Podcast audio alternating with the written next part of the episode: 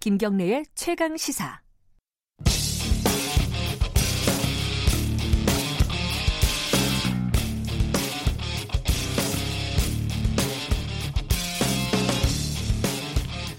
오늘의 창을 통해서 여러분은 역사 이야기, 역사 카페 시간입니다.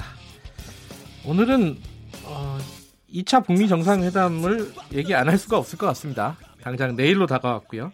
지난 시간에 이 베트남에 대한 어떤 역사적인 맥락에 대해서 좀 들어봤는데요. 오늘은 이제 종전선언과 평화협정 이 전반적으로 이 어떤 프로세스로 굴러가는 것인지 어, 얘기를 좀 들어보고 전망도 같이 해보겠습니다.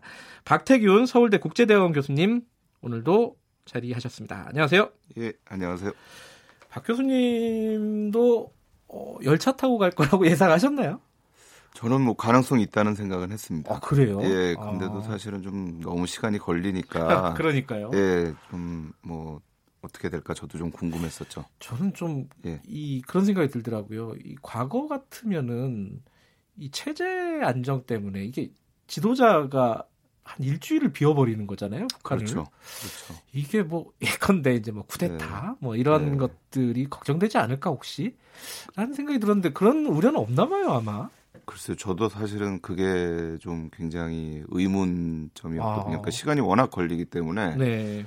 왔다 갔다 하는 거로만 한 4일 정도를 소비를 하게 되는 거거든요. 네. 뭐 거기 있는 시간까지 하면 일주일을 비게 그렇죠. 되는 건데 과거에 보면 1956년에 한 쿠데타가 한 번 있었습니다. 아, 북한에서요? 네네 네. 그때 이제 김일성이 그땐 기차로 가서의 문제가 아니고 유럽 동유럽하고 이쪽을 순방을 하는데 그때 이제 쿠데타가 일어났죠. 아, 전사가 있군요. 그렇죠. 네네 그 저희가 8월 종파 사건이라고 부르고 네. 있는데요. 근데 그때 이제 이 사건 이 일어난 거를 소련 대사관을 통해서 이제 얘기를 듣고 급거 이제 귀국을 하는 일이 있었는데 네. 사실 이렇게 비우면서도 아 이게 문제가 없다라고 생각하는 거는 내부적으로 그만큼 자신감이 음, 있는 건 아닌가 하는 생각도 좀 듭니다. 그러게요. 네, 나올 때 이제 북한의 고위직 그 남아 있는 네. 인사들하고 또 김영남 그 저기 하고 이렇게 악수를 하고 이렇게 네. 귀- 귓속말 이렇게 하고 하는 걸 보면은 아, 네. 뭔가 진짜 이 자신감 체제 유지에 대한 자신감이 있지 않나라는 생각도 언뜻 들고 제가 뭐- 그러니까 초기에 집권하고 네. 나서 2011년 이후에 대대적인 숙청이 있었거든요. 네. 이제 이 과정을 통해서 내부적으로는 어느 정도 다졌다라는 음. 자신감이 좀 있다라는 생각이 듭니다.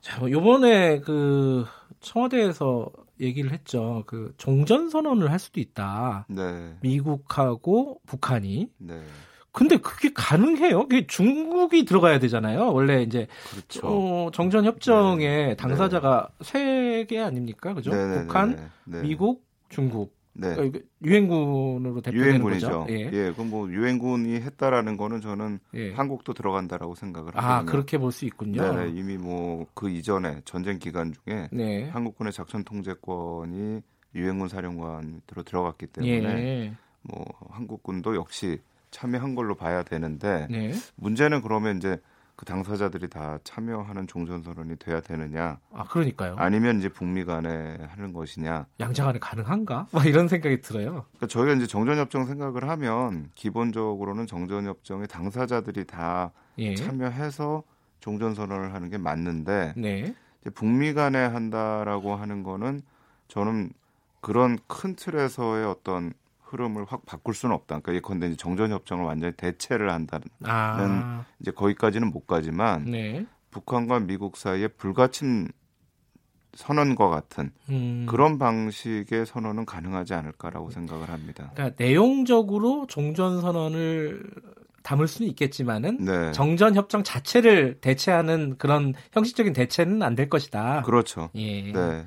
이게 여기서 좀 헷갈려요. 아까 말씀하신 게 정전 협정은 1953년 7월 27일인가요? 네네. 그때 이제 아까 말한 당사자들이 맺은 네. 전쟁을 정 정이 이제 주정차할 때 이게 정 정이잖아요. 그렇죠. 잠시 멈춘다라는 뜻인 거죠. 네네네네. 중지한다라는 그렇죠? 야, 거죠. 중지한다. 적대 네. 행위를 예. 중지한다. 그럼 종전 선언은 전쟁이 끝났다라고 선언을 하는 건가요? 그렇죠. 그럼 평화 협정은 또 이 종전 선언하고 뭐가 다른 겁니까? 그러니까 이제 종전 선언이라는 어. 음. 거는 전쟁 자체가 완전히 끝났다라고 하는 정치적 선언이고요. 네. 평화 협정은 그 정치적 선언 이후에 평화적인 시스템을 만들기 위한 그런 협정입니다. 어, 약간 미래를 바라보는 협정이네요. 평화 현재, 협정. 현재와 미래죠. 예. 이제 현재와 미래인데 예. 그러니까 기본적으로 지금까지 정전협정이 맺어졌던 그런 사례들을 쭉 보면 네. 2차 세계대전, 1차 세계대전, 2차 세계대전 직후에 정전협정이 맺어진 사례들이 있어요. 예. 근데 그게 대부분 전쟁이 끝났을 때 정전협정을 맺습니다. 네. 그러니까 전쟁이 끝나는 시점에서 바로 평화협정으로 안 가고 네. 정전협정을 맺고 나서 평화협정 준비에 들어갑니다. 음흠. 근데 이게 평화협정이라는 게 간단치가 않거든요. 전쟁을 완전히 끝내고 평화로 가기 위해서는 평화협정을 맺기 위해서는 네. 이제 보상 문제도 있고요. 아하. 그 다음에 그 평화협정을 맺으면서 더 전쟁이 일어나지 않도록 하는 또 그 시스템을 만드는 문제가 있습니다. 네. 그러니까 예컨대 이제 1945년에 어, 일본이 패망했다, 예. 어, 독일이 패망했다 이렇게 한다 그러면 거기서 바로 평화협정을 가는 게 아니고요. 예. 일단은 전쟁 행위는 전투 행위는 이걸로 중지한다라고 음. 해놓고 평화협정 준비를 합니다. 네. 그럼 예컨대 45년에 일본이 패망을 하고 나서 평화협정을 맺은 게 51년 샌프란시스코입니다. 그러니까 네. 이제 그걸 준비하는 기간이 또 필요한 거죠. 6년이 걸렸네요. 그렇죠. 일본 같은 예. 경우는. 근데 음. 그건 굉장히 좀 길게 된 거고요. 네. 그 이전에 보면은 1917년에 러시아하고 독일 사이에도 정전 협정을 맺는데 네. 그때 이제 러시아가 1차 세계 대전 중에 혁명이 일어나니까 음흠. 아 우리가 더 이상 할 수 없다라고 네. 이제 정전 협정을 맺고 이제 오히려 이제 러시아가 그때는 자기들이 항복을 하는 거죠 독일한테. 예. 또 43년에도 이탈리아가 이제 이 연합군한테 치면서 정전 협정을 일단 맺습니다. 네. 근데 그건 이제 그렇게 하고 나서 이제 평화협정으로 가는 거니까 기간이 그렇게 길지가 않아요. 정전협정에서 평화협정까지가. 음. 근데 우리 같은 경우에도 53년에 정전협정을 맺을 때 보면 서문에 최후의 평화적 조치가 있을 때까지라고 아, 얘기를 합니다. 그게 평화 협정이네요. 그렇죠. 예. 그래서 이제 그것 때문에 54년에 제네바에서 회의가 열리기도 하죠. 음. 근데 이제 그렇게 되고 나서 지금 거의 뭐 70년, 65년 넘게 예. 이게 지속됐다라는 거는 사실 굉장히 비정상적인 상황이었다라고 볼 수가 있습니다. 66년인데요. 정확하게 얘기하면 네네. 1953년 이후에 네. 66년 동안의 정전 체제가 유지됐다는 말이잖아요. 네. 이게 이렇게 말로는 쉬운데 이게 역사적으로 유례가 없는 일이지 어, 않습니까? 유례가 없는 일이죠. 네. 그럼 우리는 그러니까 한반도에 있는 당사자들 네. 특히 이제 남과 북 같은 경우에는 이 정전 체제가 이 60년 넘게 지속이 되면서 굉장한 고통을 받지 않았겠습니까? 항상 전쟁의 위험을 안고 살게 되는 거죠. 그러니까 음. 언제 뭐 남북 간에 어떤 교전이 일어나거나 갈등이 일어날지 모르는 상황에 살기 때문에 네, 뭐 지금이야 그게 없지만 저희가 80년대까지만 해도 뭐 민방위 훈련 한 달에 한 번씩 했죠. 예, 그다음에 또 뭐 야간 이 뭐죠 이 불 끄는 거뭐 그런 거 있었어요. 그래서 불 네. 예. 끄라고 해가지고 뭐 불 끄고 커튼 치고 하는 그러니까 항상 아 이게 전쟁이 언제 일어날지 모른다. 예, 또 이제 그런 위협들이 있기 때문에 남한과 북한 사이에 서로 간의 군비 경쟁이라는 음, 게 있는 거고요. 사실 그 군비 경쟁이 남북의 경제에 주는 악영향이 또 굉장히 큰 거거든요. 네. 그러니까 그런 부담을 항상 안고 살 수밖에 없는 부분들이 있었던 거죠.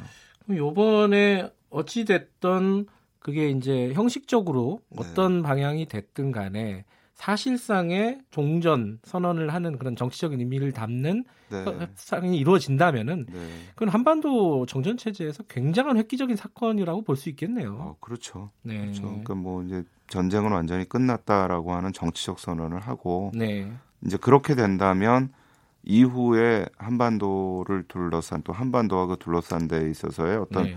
평화 체제를 만들 수 있는 이렇게 나아갈 수 있는 기본적인 시작 출발점이 되겠죠. 근데 그 종전 선언과 유사한 것들이 이루어지려면은 사실 네. 북한이 뭔- 뭔가를 좀 내놔야 될 거잖아요. 그렇죠. 비, 핵과 관련된 것. 예, 예. 그게 제대로 이루어질지가 지금 이제 초미 관심사인데, 그죠? 근데 그거를 내놓지 않는다라고 하면서 지금 하노이까지 40시간 넘게 기차를 타고 가지는 않을 것 같아요. 아 그래요. 예, 그러니까 하여튼 뭔가는 어쨌든 저는 나올 거라고 생각을 하는데 예. 문제는 이게 이제 종전 선언을 하든 평화 협정을 하든 간에 네. 당사국 간에 신뢰가 있어야 돼요. 음. 그러니까 서로가 이거를 지킬 것이다라고 하는 신뢰가 없으면 사실은 어떤 협정을 해도 그게 소용이 없는 거거든요. 그 이- 트럼프 대통령은 계속 네, 그 김정은 위원장과 사이가 좋다. 네. 뭐 이런 게 신뢰의 어떤 메시지를 계속 보내잖아요. 네, 네. 근데 사실 이제 트럼프 대통령 말고 네. 미국은 북한을 신뢰하지 않는 것 같아요. 미국의 어떤 다른 정치인들이라든가 네, 어떤 네, 정치 네. 세력들은 네. 그런 걸로 보면은 이 협상이 이게 트럼프 혼자만이 하는 협상은 아니잖아요. 개인이 그렇죠. 하는 협상은 아니기 때문에 네. 조금 좀 힘든 부분들도 많지 않을까라는 생각은 들어요. 이게 어떻게 보십니까? 전반적으로는.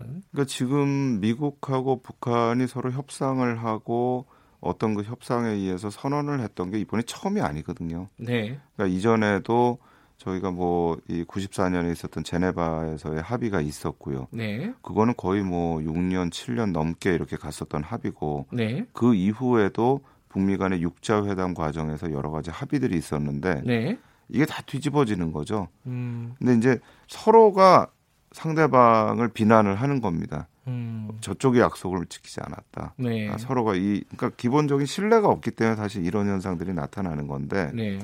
이렇게 되니까 또 이제 음모론 같은 것도 나오죠. 어떤 음모론? 혹시 이제 그 배후에 예. 군산복합체들이 있는 게 아, 아, 니냐 네. 그러니까 이게 한반도 자체가 평화롭게 되면 이 지역에 사실 무기를 팔 수가 없는 거 아니냐라는 예. 이제 음모론까지도 쭉 나오는 것이 미국 쪽 얘기군요. 그렇죠. 예, 예. 그렇죠. 이제 그뭐 사실 북한을 저희가 뭐 완전히 신뢰할 수 있었다라고 한다면 예. 남북 간의 관계도 뭐 이미 다 정리가 됐어야 되는 건데 네. 이제 그렇게 되지 못하는 부분들이 있는 거죠.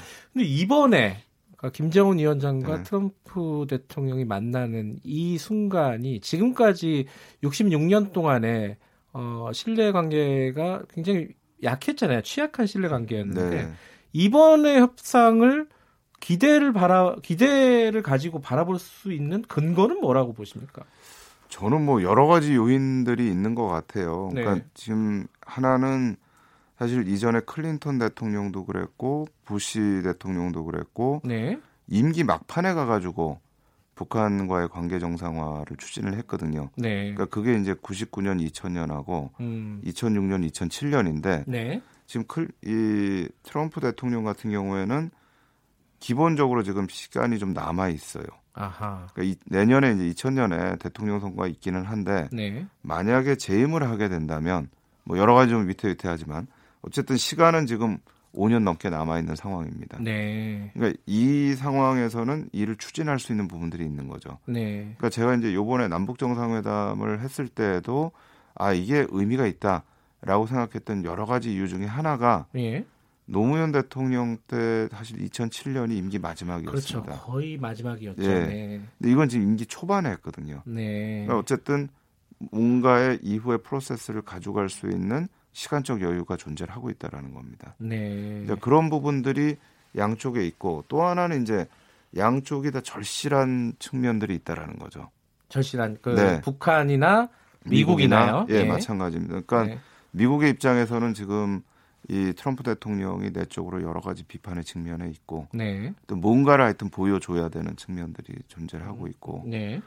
그다음에 이제 북한 같은 경우에는 경제적으로 뭔가를 좀 보여줘야 되는 측면이 있는 거죠. 네. 그러니까 이제 김정은 위원장 같은 경우에는 할아버지는 북한이라고 하는 나라를 만들었고 네. 아버지는 군사 강국을 만들었는데 그럼 나는 난 뭘 가지고 내가 이미지를 만들 것이냐라고 음. 했을 때 이제 경제적인 측면을 생각하고 있는 것 같고요. 네. 트럼프 대통령 같은 경우에는 어쨌든 뭔가 자기가 이거 아니면 지금 돌파구가 없다라고 생각을 해요. 네. 그리고 이제 다른 정부에서 보면 중동 쪽이 풀릴 때는 동북아가 안 풀렸어요. 음흠. 근데 지금 중동이 안 풀리고 있거든요. 네. 그럼 이제 동북아라도 풀어야 되는 그런 필요성이 저는 존재를 하고 있다라고 생각을 합니다. 예. 근데 이거는 약간 좀 뭐랄까요 성급한 얘기일 수도 있고 네. 뭐 지금 얘기하는 게 의미가 있냐라는 생각도 드는데 궁금한 건 사실이에요 뭐냐면은 이 북한이 이런 협상들을 맺고 개방이 일정 정도 이루어지고 네. 비핵화 프로세스를 밟고 그 남북 관계도 이제 경협 같은 것들이 좀 활발하게 이루어지고 이러면은 북한의 체제가 유지가 될까?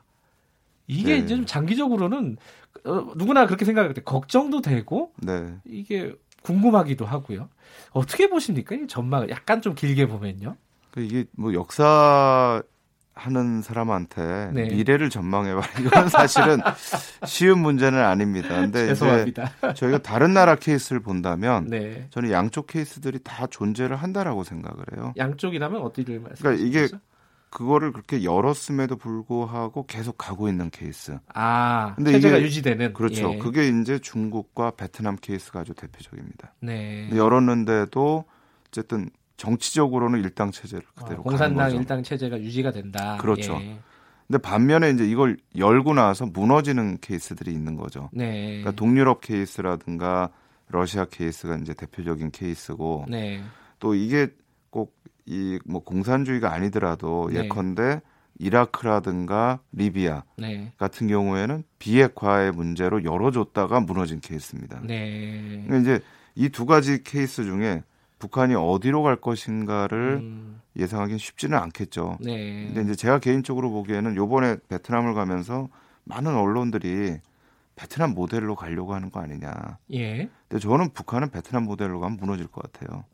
아. 거기 완전 전면적으로 처음부터 개방을 해버린 거거든요. 네. 근데 중국 케이스는 좀 다릅니다. 거기는 이제 점선면 그래서 점을 열고 음. 점과 점을 이어서 선을 만들고 네. 그 선을 가지고 면을 만들어서 여는 방식인데 차근차근 열었군요. 중국 그렇죠. 같은 경우는. 그렇죠. 예. 아마 제가 보기에는 북한은 그런 방향으로 가지 않을까 음. 굉장히 좀 점진적으로 나가지 않을까라고 하는 생각이 듭니다.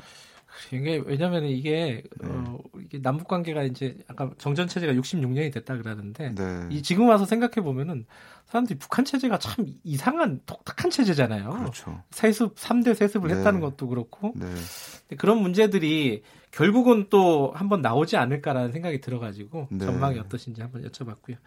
내일하고 모레 어 교수님도 바쁘시겠어요. 이것 이것저것 좀 아닙니다. 아니 아니세요. 아마 다음 주에 네. 어, 협상이 이루어지고 나면 이게 역사적인 맥락에 대해서 교수님과 네. 한번 짚어보는 시간을 가져야 될 것 같습니다. 오늘은 여기까지 듣겠습니다. 고맙습니다. 네, 감사합니다. 박태균 서울대 국제대학원 교수님이었습니다. KBS 일라디오 김경래의 최강 시사 듣고 계신 지금 시각은 8시 47분입니다.